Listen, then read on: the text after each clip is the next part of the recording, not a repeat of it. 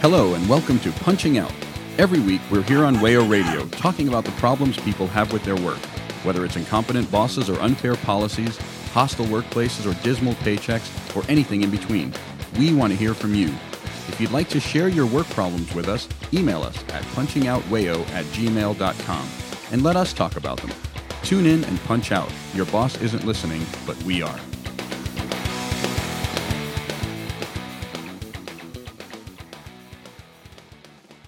Hello and welcome to Punching Out. I'm Ryan, joined today by Noah Hi, y'all.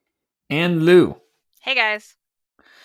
On today's show, we have some happy news to report. Uh, just over this past uh, week, a an Amazon warehouse on Staten Island voted to unionize, becoming the first unionized Amazon warehouse in the U.S. This is a really big deal. Um, Amazon has become one of, if not the largest employers in the country, given just the sheer scope of what it is they do.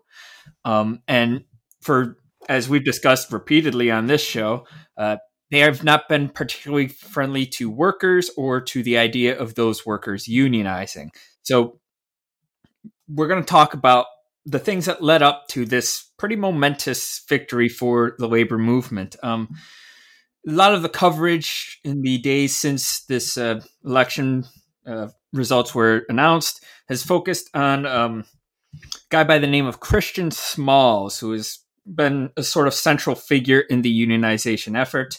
Um, Christian Smalls first uh, came to, you know, be mentioned in the news a couple years ago now, almost two years exactly, late March uh, 2020 you know, which you might remember, the first month of the pandemic in the United States was when he was fired by Amazon because of uh, his efforts in sort of pushing back against how they were handling the pandemic. The great irony and the nice narrative of the story is that from this, he then went on to unionize the warehouse from which he was fired. Um, before I run out of steam, do either of the two have something to say here? Well, I, I think that Christian Smalls' story has a little bit of everything because you've got companies misusing pandemic regulations to abuse and fire employees. They fired him claiming that he had been in contact with an employee in violation of quarantine rules, which, as he pointed out, you know, uh, was applied unfairly in his case, and because he had led the walkout. It's got a little bit of um, an, an interesting piece of worker exceptionalism a little bit. Chris Smalls has talked about how when he started at Amazon, uh, the standard was 250 items, but he was socking uh, per hour, but he was socking away 400. And so that became the new standard. And eventually he was put in charge of training other workers and so on. So he was not allowed to join Amazon's management structure. Um, and you can all guess why that is. If you're familiar with this, if you're not, Christian Smalls is a black man and he says that he interviewed for manager 49 times, was interviewed exactly twice, and never got it. You can draw some conclusions from that, obviously. And and then his comeback to Amazon, his organization of the Amazon Labor Union, and we'll get into this a little bit later, but the the difference in tactics, I think, were vital to him being able to unionize this uh, this warehouse, which I believe is called JFK Eight. Yes, you might hear that once or twice during the rest of the show. I'm assuming that's sort of a reference to the airport nearby, but yeah, it's a warehouse on Staten Island. If we're familiar, yes. the most cursed borough, the one I haven't been to, because it's cursed. Obviously, yeah. and because it, also it requires has, a boat ride. Well, I was going to say because it has a vampire coven on it, but uh, never mind. Uh, We're not doing sponsored content now. We're not. exactly. Anyway, that was spontaneous. Moving on. Yeah. I so it's as Noah was saying, you know, it's it's a fascinating story that this this guy not single-handedly but but largely, you know, he did a lot of the the individual work in making this a reality and making this union happen. Um, but it also is a testament to the power that thinking of others can have because he could have walked away at any point. He is no longer an employee of Star- of uh, amazon. They fired him and they said some really terrible things about him on his way out the door. But he came back he formed a union and won in order to help other people, which is really awesome and uh, a testament to the the fact that you can live and do work other for others. Mm-hmm. We really um, should get into that. Amazon explicitly, Amazon's general counsel said that Christian Small should be made the face of the Amazon union movement because he was not smart or articulate. And well, uh, now Christian Smalls is the president of a union that beat Amazon. So uh, nice going. There's a real, you know, dramatic irony in all this.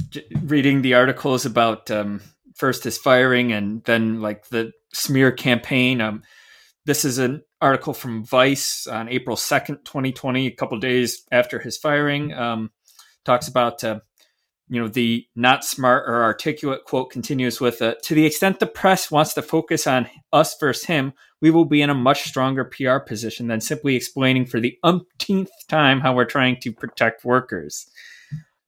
Amazon not particularly known for trying to protect workers. Uh, we've been over this on the show before that the pace at which Amazon employees work has consistently gone up and gone up in dangerous ways, in ways that uh, have made work there less hygienic and less safe. Famously, their delivery drivers are using the bathroom in bottles because if they t- stop to u- find a restroom, they would not have time to meet the quota that's required of them. Some warehouse workers wear diapers for similar purposes. Um, I think that Amazon denied happened and then admitted like 20 minutes later when simply asked about it again.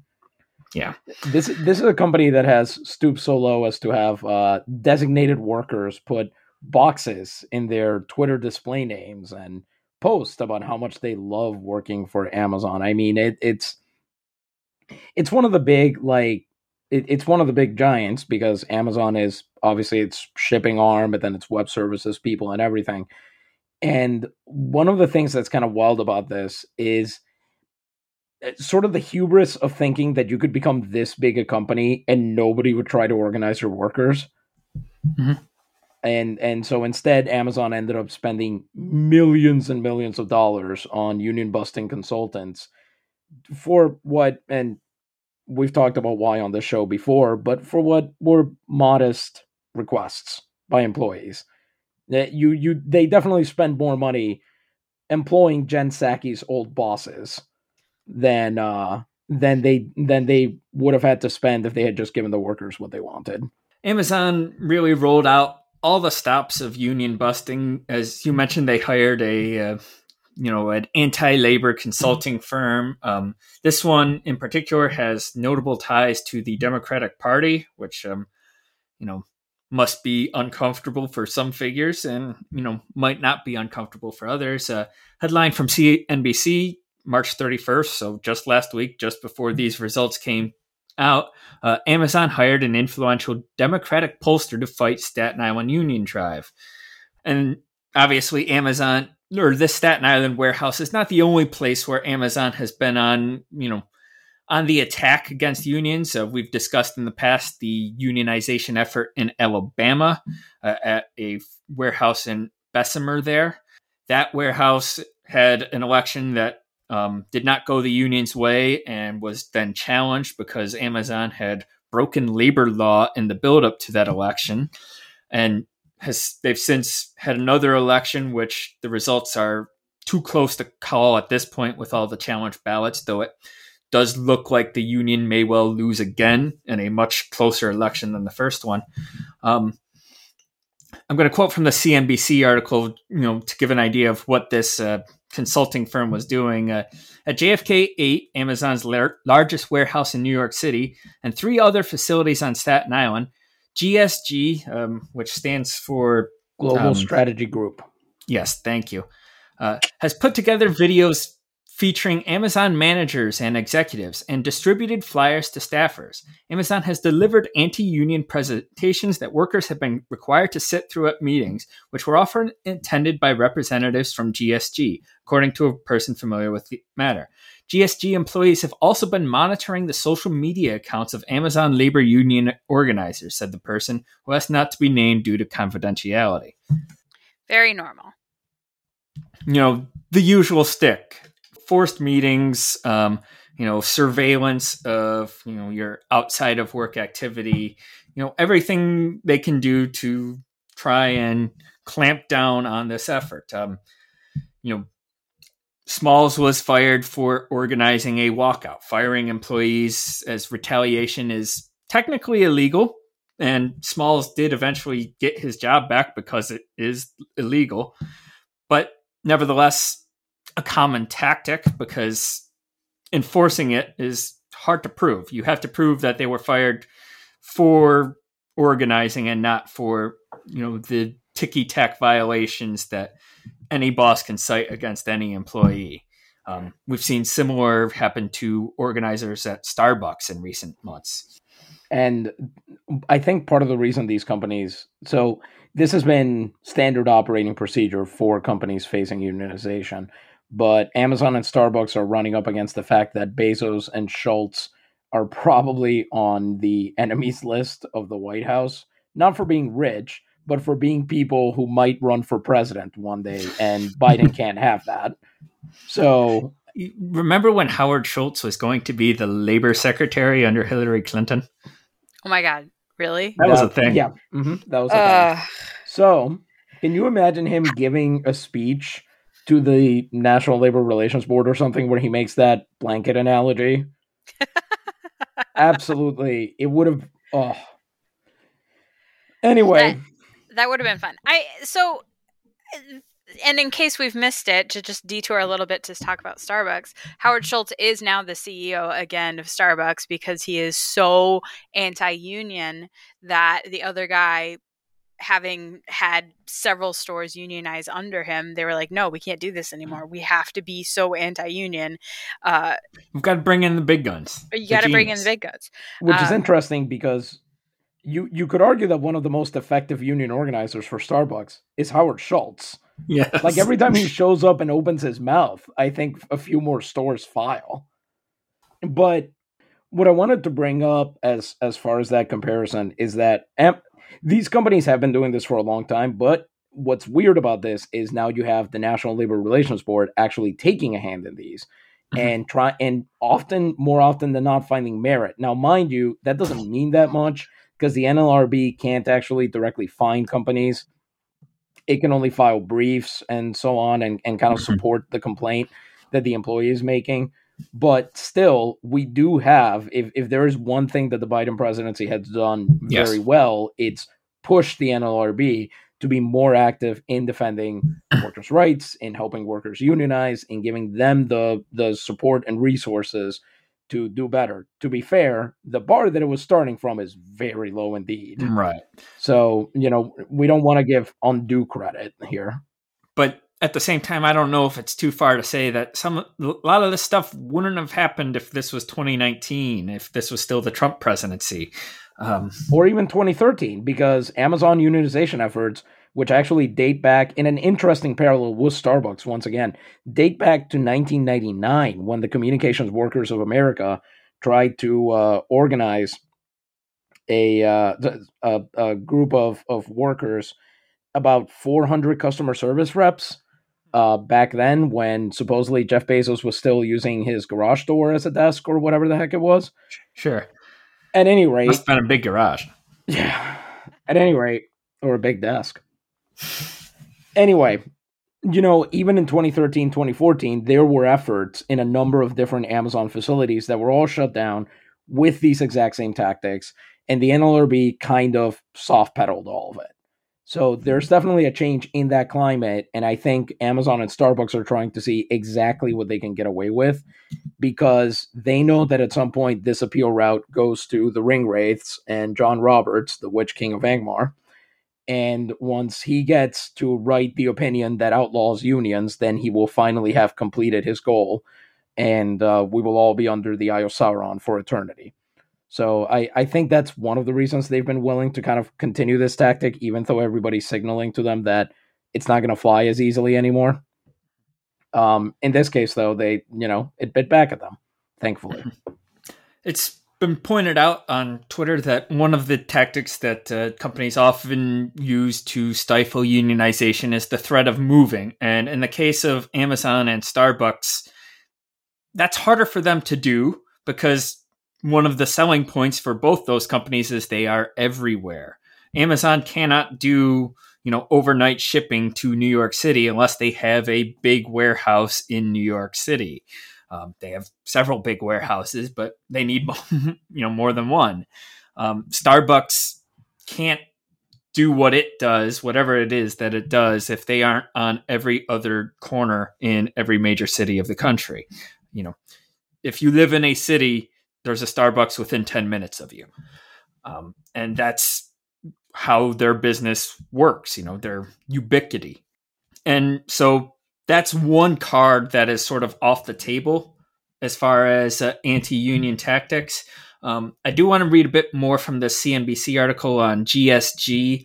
Um, it, the videos and printed materials distributed by GSG attempt to discourage employees from voting to join a union. They use phrases like one team working together and unpack it. Get the facts about unions, a slogan repeated on Amazon's anti union website. Some of the materials tout the many benefits that Amazon already provides, including healthcare, vacation time, and opportunities for improving job skills. Um, and sort of weirdly, uh, after this story came out, uh, a representative for GSG said that uh, this they didn't do this. They like they claimed it was grossly inaccurate and misrepresents their work, and they didn't create or distribute materials or attend audience meetings um, which CNBC says they stand by the reporting. It's just weird to see that sort of denial. When when CNBC says this this influential business is lying to us, you you messed up. That's a real t-shirt causing questions moment right there. I, I also wanted to point out, and I'm very sorry, I, I don't think I'm mangling this because I, I remember seeing it, but I don't remember which of these various articles this mm-hmm. was because a little bit of inside baseball. This is my second time reading all of these. But I remember in one of them, they talk about the obviously racist implications of firing Christian Smalls and then smearing him as somebody who was unintelligent and so on. And one of Amazon's defenses appears to be that they didn't know he was black, which is very interesting because we've talked before on this show about how union busting consultants will gather every possible bit of data on every employee up to and including race and ethnicity. Like these people are basically a census bureau for corporations. The idea that a pollster like this, because that's what GSG used to be, and it should be pointed out, they've even done polling for unions, for the SEIU in in GSG's case. Um, the idea that a pollster like this, or that a that a very influential anti-union consultant like this, wouldn't have access to that information is complete claptrap. I mean the the level of the level of hubris to be this obvious about the lying is I again I think a, a symptom of the fact that it has worked for so long. Uh, because for the longest time it has been very easy to tell people, well, no, unions are bad and they, you know, they don't help out and they don't protect you from this, and then they create freeloaders and blah blah blah blah blah. But then the problem is once you destroy unions and you make union density what it is in the United States, when you don't really have a lot of experience of unions and when they are increasingly the only thing protecting some workers from further immiseration there's no way to think of them as bad. And and that makes it really easy to push people to them. It it it is almost weird that it isn't easier in some cases but we'll we'll leave that for some other time. Yeah to me that's that's one of the most astonishing things about a lot of the anti-union tactics that are out there is they're blatantly coercive. They're they're so transparent in what they're trying to do and it's eh, you know given the fact that all of these corporations have record breaking profits that amazon's worth trillion a trillion dollars literally um, and they can't pay people a couple more do- dollars an hour, uh, you know, what are we going to turn your profits from 1 billion into 5 billion or from 5 billion into 4 billion? Like it's, it's, a drop in the bucket as far as wages are concerned and the valuation of your company. And to me, that's the most obvious tactic is is very clearly this is that. And and when companies are afraid of unions, when they say this, like what are they afraid of then exactly? Is the basis of their economy exploiting people so precious to them as far as their business model that they're willing to not even give a little bit? Like, what is it? So, yeah, fascinating thought process, really. And you know these sorts of tactics that Amazon has undertook at, with regards to Staten Island warehouse are not unique to Staten Island. Um, I have an article from last March, uh, once again, just about a year ago now. It details you know Amazon's efforts to intimidate those who would organize against it. Uh, you know, to put it politely, quoting the lead from the article.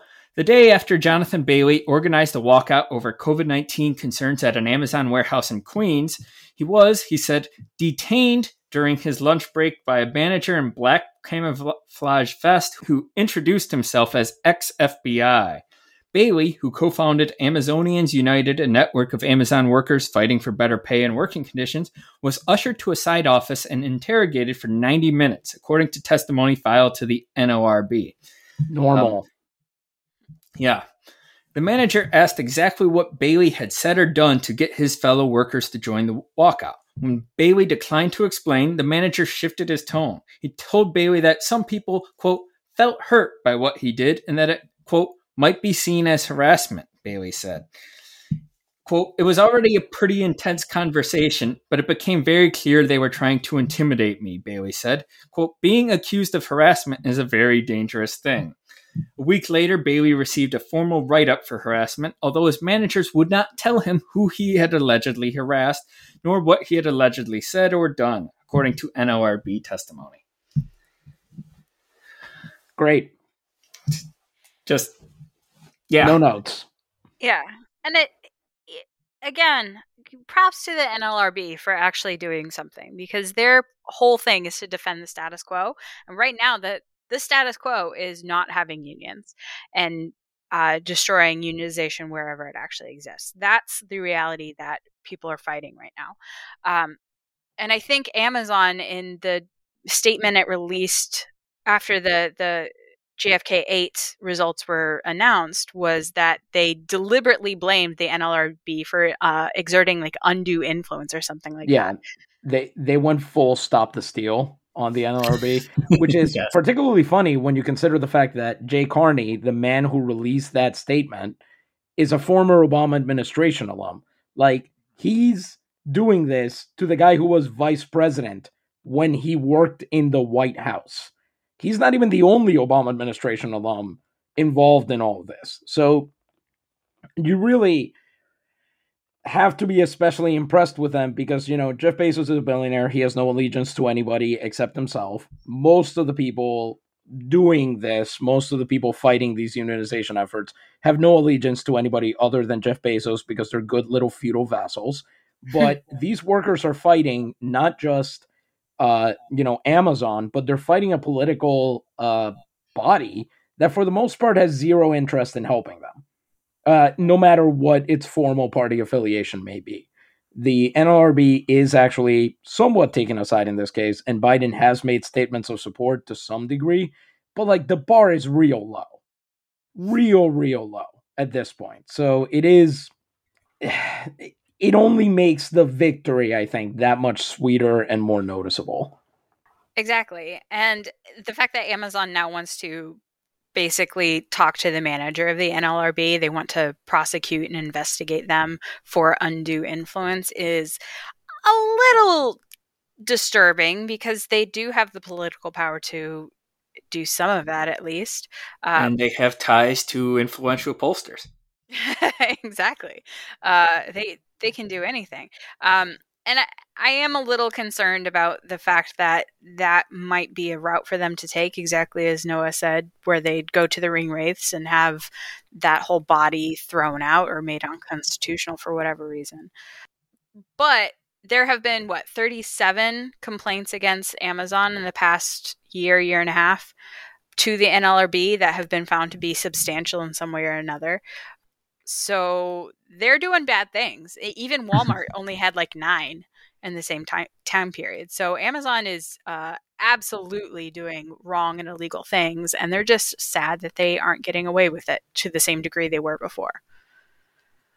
On the subject of things Amazon is doing, um, I, I, do want to get through one one more article in this mm-hmm. segment. Um, it's in the New York Times headline, very simple: How Amazon crushes unions. It's from last March, um, and it talks about um, a plant in or a warehouse in Virginia, and specifically like 2016, so middle of last decade, you know, well before the stuff on Staten Island was starting, they had posted note a notice on in this warehouse that uh, well Amazon listed 22 forms of behavior it said it would disavow, each beginning in capital letters. Quote, We will not. We will not threaten you with the loss of your job if you are a union supporter, Amazon wrote according to a photo of the notice reviewed by the New York Times. We will not interrogate you about the union or engage in surveillance of you while you participate in union activities. We will not threaten you with unspecified reprisals because you are a union supporter. We will not threaten to get union supporters. Um, Amazon posted the list after the International Association of Machinists and Aerospace Workers accused it of doing those very same things during a two year long push to unionize 30 facilities technicians at the warehouse in Chester, just south of Richmond. Um, so these tactics have a long history with Amazon. It, it is again, I just I keep coming back to this. It's so normal and well adjusted that they would threaten to get union supporters. Just yeah, you know. Again, my uh, "We will not do these things" T-shirt is raising questions or however it goes. Again, this is Obama administration we're talking here. This is 2013, 2014, if I remember mm-hmm. correctly. So, like, it was there. He just had to start wearing purple and green, and we might have recognized it. one more quote from this article. Uh, the Chester settlement notice mentions one worker by name, Bill Huff Jr., a machinist who led the Union Tribe. The notice said Amazon had issued a warner, warning to Mr. Huff that he was on the verge of being fired. Amazon said it would rescind the warning. Six months later, in August 2016, Amazon fired him anyway. So. While he was in the hospital, by the way. Yes. Even after this settlement, after they were legally required to post a notice saying that they would not, you know, reprisal against this guy for his uh, involvement in a unionization campaign, they fired him anyway and his manager Bryson Fry, who was you know one of the guys intimidating him, has since said on social media and talked to the New York Times and said, you know, I'm not surprised by the tactics that Amazon is using to stop unionization now. Uh, he talked about I was involved in two union campaigns, and I think he said Virginia and then Delaware. Now, mind you, he's not saying that he was involved on the side of the bosses, which is a key context here but he is saying that they pulled out all the stops. Like Amazon has been worried about this from day one, same as Starbucks, because their whole business is is a workforce that they treat slightly better than everyone else gets treated, so that they can avoid ever having to deal with a union. In the case of Starbucks, I mean, coffee shops are generally not unionized anyway, so whatever. But in the case of Amazon, like you're dealing with businesses and firms that are traditionally unionized. So going this route was a way to just skirt around all of labor, skirt around the US Postal Service, and, you know, become an, during the pandemic, become an indispensable part of everyone's life, or almost everybody's life, uh, in such a way that you could mistreat your workers however you wanted, because the fact was that most people, including Bill Huff's son, who is mentioned in that article, um, use you for everything. You know, he, his son comes in and grabs, I think, a fishing hat uh, package, of which he owns about 25. Those are too many fishing hats. I won't comment on how many fishing hats is normal to own. Um, will not pass judgment on any of our listeners who might have, you know, couple dozen fishing hats. If, if that's you, you know, we respect you here on Punching Out. Um, after this break, we're going to come back and discuss the ways in which Amazon uh, Labor United was able to overcome these obstacles and overcome Amazon's union busting tactics in order to actually win a union. We'll be back. You're listening to Punching Out on WAYO 104.3. You can subscribe to the show or listen to past episodes on iTunes, SoundCloud, and other podcast apps. We are also on Facebook and Twitter at Punching Out WAYO. Now back to the show.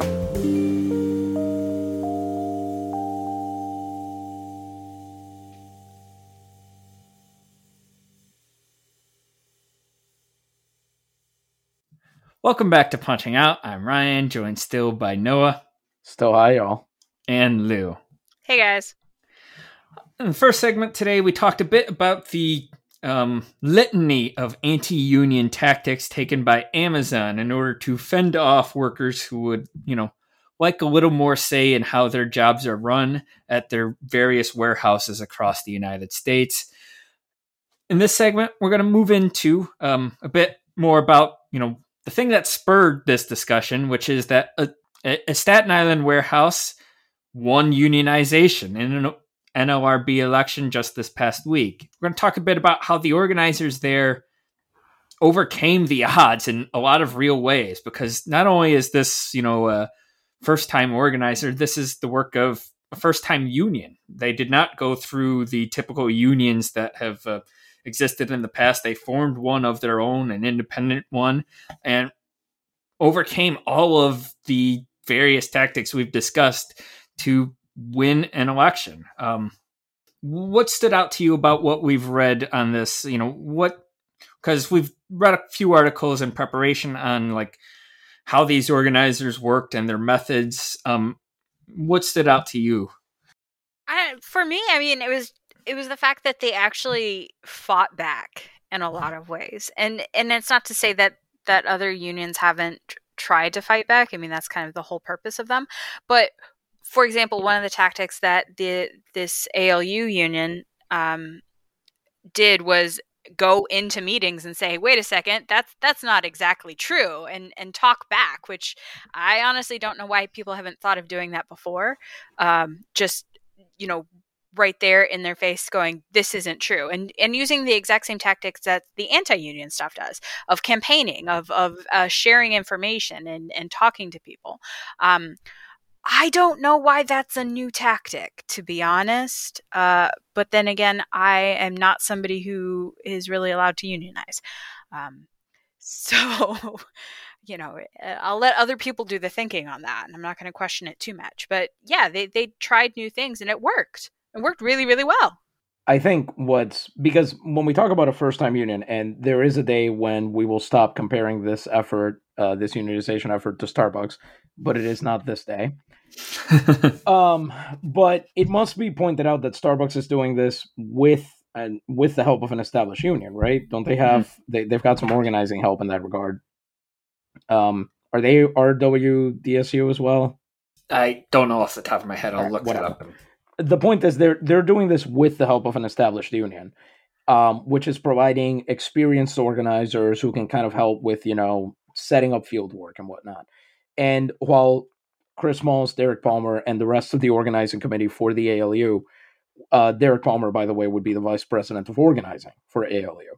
They did have some small help in terms of Unite here gave them office space so they could make phone calls and, you know, like a quiet area and things like that.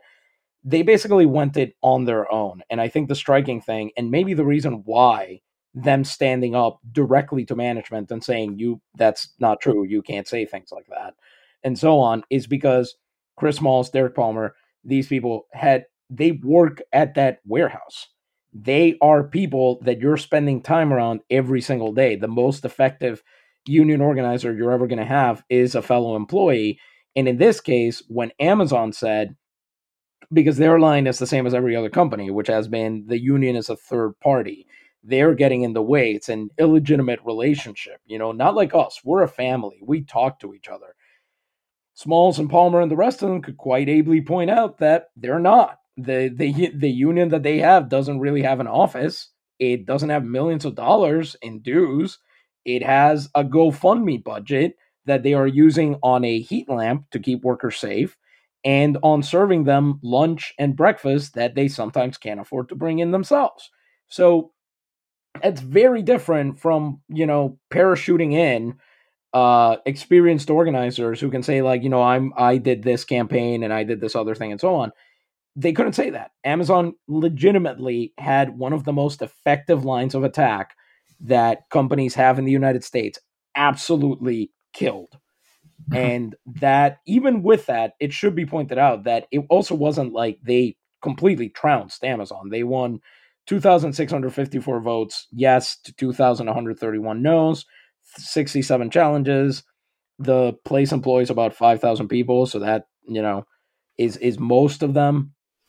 So what you've got there is even with that, it was a close vic- it was a closer victory than, you know, it really should have been they estimated that they had about 67% support uh, versus 20% strongly opposed. The rest of them weren't sure.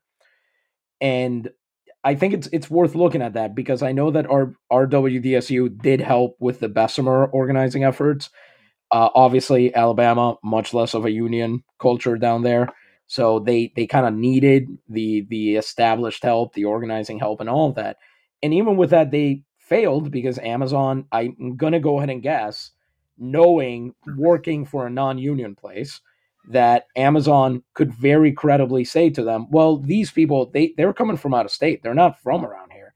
They, you don't know what you're getting into with them. They could negotiate a great contract or they could negotiate a total poop for you. We don't know, and and you can't really." And in a system of economic precarity like we have in artificially enforced scarcity, that is a very potent argument to make to someone. Um, and I, I, from my experience, even people who recognize that a union could be a good thing for their workplace are, for very understandable reasons, not willing to make the possible sacrifice that they will be intimidated, that they will be retaliated against, that they will be mistreated or abused or have other things done to them by their boss. And this isn't even talking about Amazon, which at this point is a quasi government.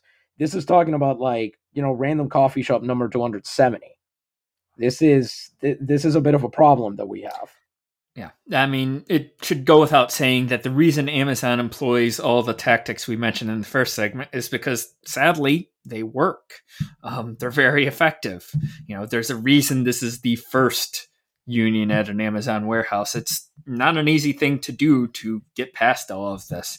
Um, before we move on a bit, I want to note that the Starbucks union is being done through Workers United, which is a subset of SEIU. Just wanted to get that out there. Um, there's an article in, in these Times, which is an interview between um, writer there and, uh, among other people, Justine Medina, who's in, been working at the JFK warehouse since September.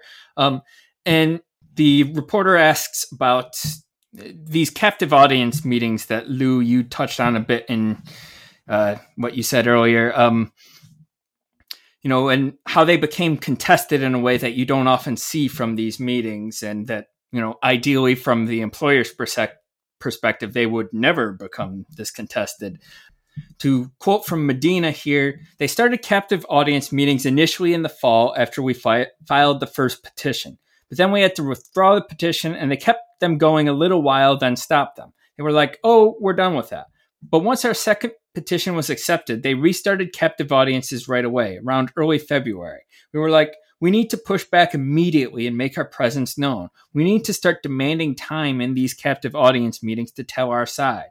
So when they brought them back, we were ready to come together. At first, they didn't want to let us in. Some of us said, You have to let us in and asked the union buster who was blocking the door, What's your name? Show us your worker identification badge. Do you work here? Being just as antagonistic to them as they're being to us. We were well within our rights. At the Amazon workplace, you're not actually allowed in unless you have a badge, unless you're a worker there. It's funny that because Amazon's new hire orientation, they encourage you to be on the lookout for things like that, to have a backbone and commit. We were like, all right. Um, so here you have them sort of weaponizing Amazon's own words and um, you know, training against Amazon in a, a fun way. Yeah, verbal judo. I mean, I think on a very basic level, this is very appealing to people. Uh, there's the, the there's the antagonism, which Lou you talked about as well. You know, the fact that they actually fought back on these things. Again, I, you know, I I distinctly remember a quote that this is from ten years ago now. Uh, the exact quote was, "I am the most anti-union person you'll ever find, but how can they do this to us?" It's like second part of the statement answers the first part of the statement, but sure. Um, but I think more than anything, that kind of saying, you know, you don't work here. Where's where's your badge? Why are you in here? How are you allowed to be in here? And all that sort of thing. I think that is very appealing on a basic level. It is creating a community among the workers, and everything ALU did, and that shines through even in profiles like uh, there's one here from what is it, the city.nyc. Um, which is that publication just called the city? I yes. It Yes, appears to I don't be- think I- it's I affiliated with the Hmm? city. I don't think it's like a government inst- No. Yeah. Well, I'll tell you who it's affiliated with, or at least who I get advertisements for when I read that piece, is Spectrum News. And it's interesting that the piece cannot stop referring to the shoes worn by the two organizers. Like it has to identify them exactly by brand in all of their clothing. And it's pretty clear what that's trying to do. But even in those, it shines through that, again, Chris Smalls, Derek Palmer, um, Angelica, Angelica Maldonado, I think was her name. Every member of this organizing committee was doing, was basing themselves on creating community, on making an actual, like, you know, they were taking the unit part of bargaining unit really, really seriously. And I think that mattered more than anything else. They created a climate in which you wanted to be part of that union because that union was, again, doing things like helping keep them warm, which Amazon actually tried to get that heat lamp removed because uh, they said it was on their property or something. Or no, the owners of the warehouse uh, went out there to harass union organizers saying you need to move that lamp off. And as they pointed out, it's public property near the bus shelter. We can do what we want. So they pretty much refused to take it off. Um, the what is it? They've mentioned barbecue, empanadas, ziti. You know, they were bringing good homemade food for people who couldn't afford to bring food, and they were giving it away for free. So there were all these things, all these very basic, often very corny ideas, and that's something that I think a lot of people, um, certainly I think a lot of millennials, eh, sort of struggle with in in terms of union organizing. Corny often works because it's earnest. And these people, when they talk about unionization, when they talk about what they want to see from Amazon, are nothing if not earnest. We've talked before about how in other places that have unionized, one of the things that speaks the most to others is saying, I'm not getting, I'm not, uh, I don't want to unionize because I want to do less. I want to unionize because I want to do what I'm doing now or because I want to do what I think is fair but mostly because I want to do a good job. Because the fastest way to turn someone off, and I don't really understand why in the United States, uh, out of any idea of organizing or anything, is to say, well, I, I don't want to do as much as I'm doing.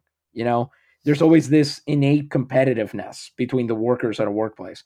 But if anybody can make a case that he was better at doing what Amazon wanted you to do than anyone else, it's Christian Smalls. So if he's saying, we deserve better from Amazon, there is nobody in that warehouse who can tell him any different. And I think that, again, matters so much uh, when you know what you're talking about, when you have that experience. I think people respond to that on a certain level that makes it possible to persuade them and bring them along with you. There's a an interview in Jacobin, uh, which was just published today, this Monday, um, which focuses on their efforts to win over um, a lot of immigrant workers at this warehouse. Um, the estimate in the article is that it might be upwards of 50% foreign born at this warehouse in New York City, uh, you know, reflecting the city around it. The interview is with an organizer by the name of Brima Silla, 55 year old Liberian immigrant who works as a stower on the morning shift at JFK 8. Um, he says that uh, he would see people, uh, quote, frequently, either at lunchtime or on breaks, sometimes on the way out of work. But to be honest, a lot of workers here were not initially that impressed with efforts to build a union. They just wanted to come to work and go home. People complained a lot, but they didn't want to do anything. Uh, the interviewer here asks if they were, you know, intimidated. And uh, Sila responds, Of course, many people were afraid of retaliation, even myself. As immigrants, we work hard to live in this country and we don't want to jeopardize our jobs. So I was very careful initially. I wasn't even sure at first whether I wanted to wear the ALU shirt. Only later, as momentum started picking up, did I start wearing the ALU shirt. And eventually I became very brave and I stopped worrying as much about the risks. For this to work, some of us had to step up. Still, though, I had to take a lot of precautions. I always do my job professionally and I make sure not to violate any rules, which is why I could only talk about the union on break or after work. So you're seeing again that intimidation works. It keeps people from wanting to do anything more than just complain and passing on break. Um, but you know, it's also important to have a foothold in these communities and you know be able to cross language barriers, which um, uh, the Silla in the article talks about. You know, happens to be very fluent in a number of languages, which are all spoken at this warehouse by some workers or others. Um, you know, quote, I talked with everybody Africans, Chinese, Polish workers. One Polish guy, I started by asking him about football. It turned out he used to play fullback, uh, this being soccer, you know. We had a conversation, and eventually I asked him what he thought about working at Amazon. He told me the pay was too low and that he had a lot of responsibilities because he had to take care of his elder parents. It was really hard to do with 18.25 an hour. And when he told me he would vote yes on the union, I realized we really had everybody on board. Those conversations worked. We had no hidden agenda, and people started to see that. I mean, talking to your coworkers is an important part of unionization. It's a necessary part. It's something these sorts of efforts are built on conversations as much as they are on barbecues and food and uh, you know some other very nice things you know not to discredit those yeah and it's it really does speak to a point that I don't think we actually talk about enough on this show is is we don't like work. We think that work should be abolished. But for a we're we are sadly in the minority on that. And there is a huge segment of the population that has a lot of pride in what they do and and the time that they spent doing it. And I think the fact that this union can speak to that and that a lot of unions can speak to that pride and enforce it and say you do good work and, and give that kind of validation is really powerful. And uh, i don't think we talk about that enough that that there is that aspect to work.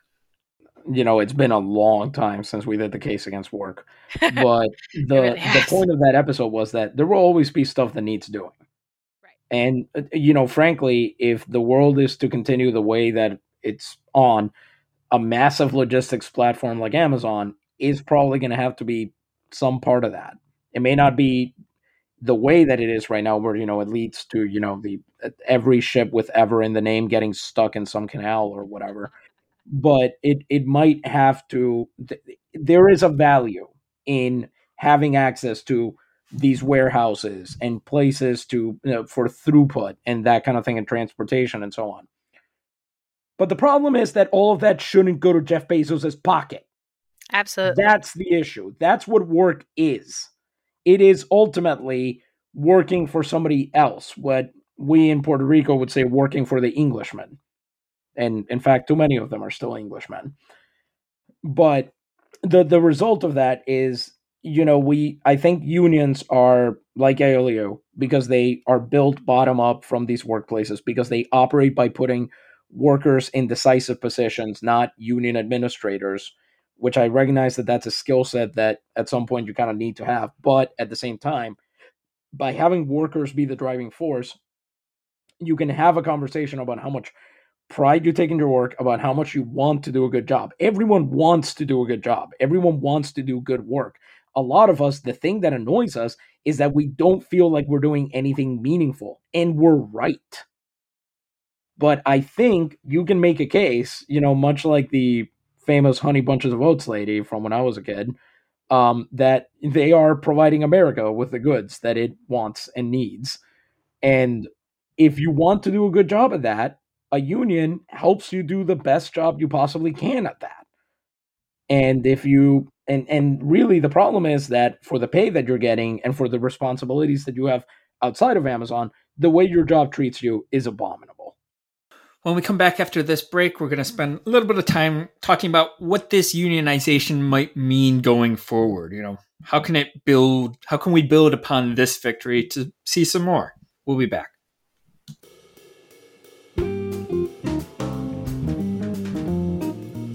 You're listening to Punching Out on WAYO LP Rochester. If you'd like to continue slacking off, you can find all of our past episodes on iTunes and SoundCloud. Remember, your boss isn't listening, but we are.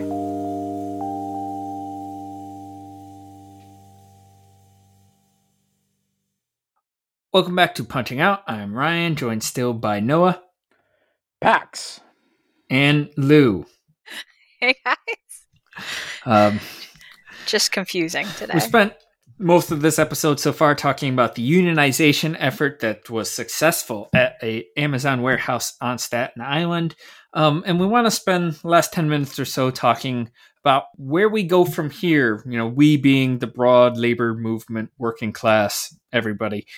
Because I I think this has to be seen as something that sort of changes in many ways what is possible because there were a lot of people who thought that you just couldn't organize Amazon. You could not overcome the obstacles that they would throw in your way. It's simply too big to organize. And now we have proof that actually you can. You can do it. They um, drowned the Spaniard. Good job, them. Yes.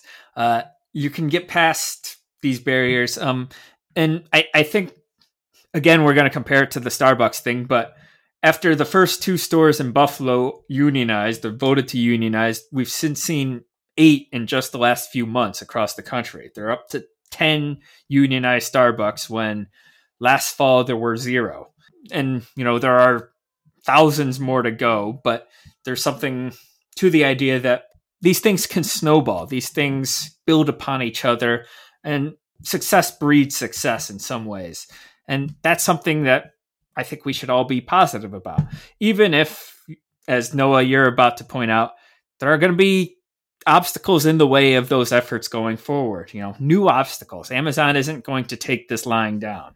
No, they're going to take it sitting around the boardroom. But uh, what you're talking about, this is one of the few times I really wish we were releasing these that that these were live because April 4th, 2022, 3:27 p.m. by Ken Klippenstein in The Intercept leaked New Amazon worker chat app would ban words like union, restrooms, pay raise, and plantation.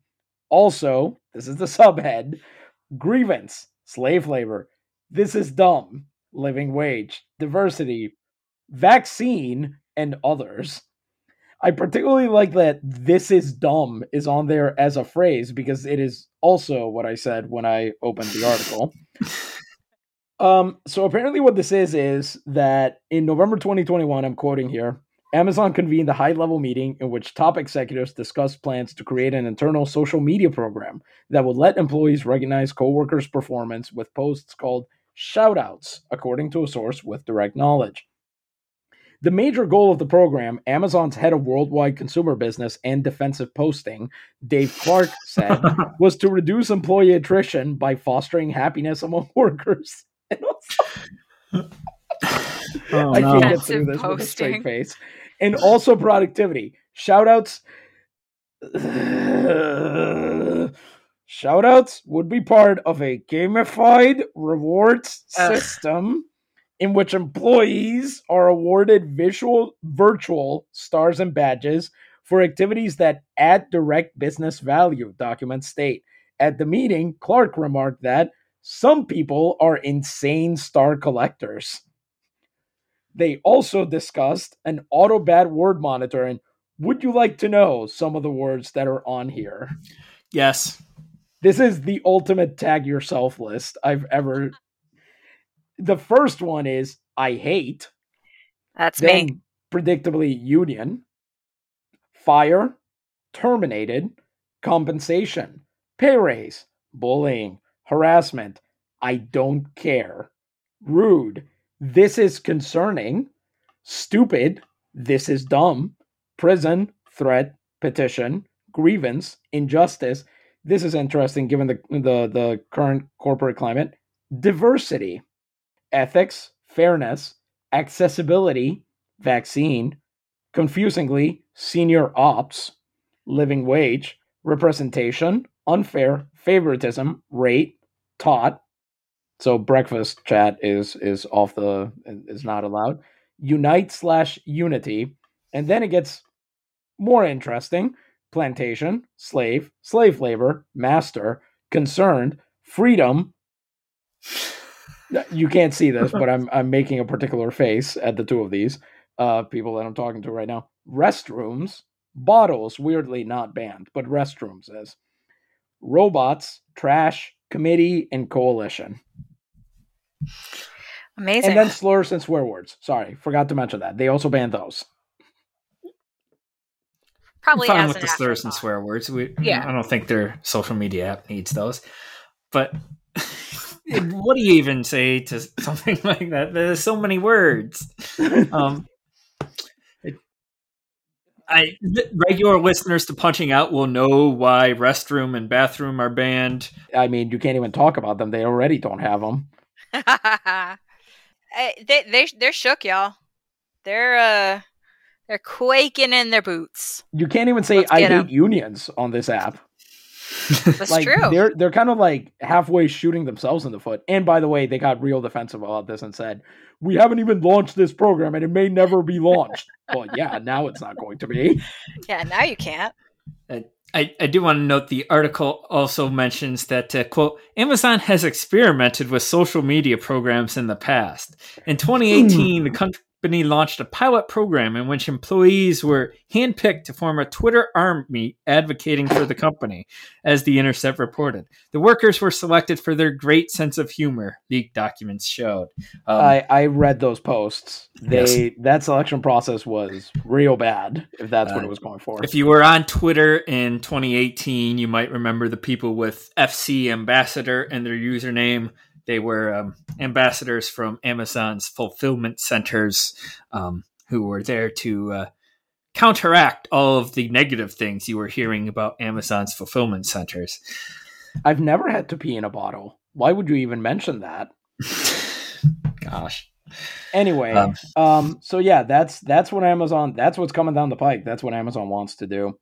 So let's very quickly talk about how you counteract that. Well, you don't use this app for starters. I, I think that's like job Great one first step. is uh, you're you're not going to be using this app to unionize. Yeah, step one: don't use. You're going to be using it to collect stars. Yeah, That's right. Yes. do that. Like Mario. They give I you love it when my- invincibility. yeah, that's really what's just missing from work is we need to turn it all into video games because that's a great ad. Even that's a great thing to yeah. do. Hmm. Yeah. The the second thing I think so it, it might be a bad idea to involve um to really involve established unions in a lot of these efforts because again we've talked about how much like knowing personally the people that you're talking to matters. But one thing that everybody from Chris Smalls to uh, a worker quoted in a Jacobin piece about this election will tell you having family and friends who are union members and who have benefited directly from that is a huge deal.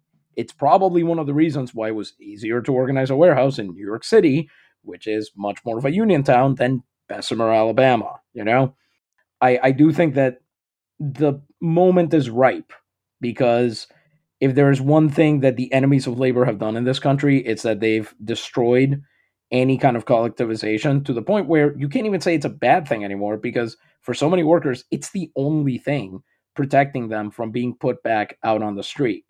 And even then, it's not stopping some some sectors of, of labor. And for many others, they don't remember, you know, the uh, the mob ties or any of the other things, or you know, the the fights with environmentalists or whatnot. It's simply not. It's simply out of sight, out of mind at this point because it's out of living memory. And I think you can use that. I think it's time for a new labor movement. I mean, obviously, it's time for a new labor movement, but I think the the ingredients are there to really start making that come together. Yeah, exactly as Noah said. Like having union support outside of the union, like it, it might not work to help unionize your place, but it will help y- the work environment in general. Um, worth reminding everyone that as other industries unionize, wages go up, even if you're not in a, a company or in an industry that's unionized.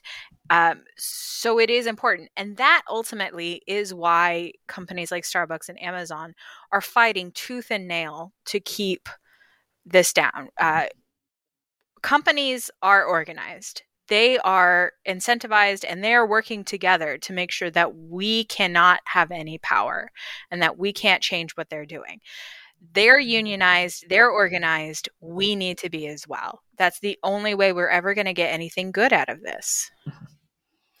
I want to end this episode with a quote from the uh, Liberian immigrant uh, union organizer, quote interviewed by Jacobin here. Uh, uh, was asked, you know, what message he would have for the other Amazon warehouses around the country. He says, We're going to help them, starting with the other warehouse in Staten Island, which has its own vote coming later this month. With them and with everybody from the warehouses in Brooklyn and Manhattan to all across the country, we're going to share our experience and help them succeed. We have learned from other unions, learned from experienced union organizers, and to support us, a union even gave us their office to use. Now it's our turn to do the same for Amazon workers everywhere. I truly believe that we have the power to improve our lives, and that's what we're going to do. With, the, with a union, Amazon could be a great place to work, a comfortable place to work, a place where people don't just run out of that building after a shift as they do now, running out like the boogeyman is chasing them. Right now, Amazon is just a place you work so you can survive, but we can change that. And that is as optimistic a, an ending to punching out as we've had in quite some time. Uh, for this week, I'm Ryan. I'm Lou. I was Noah. And this is Punching Out.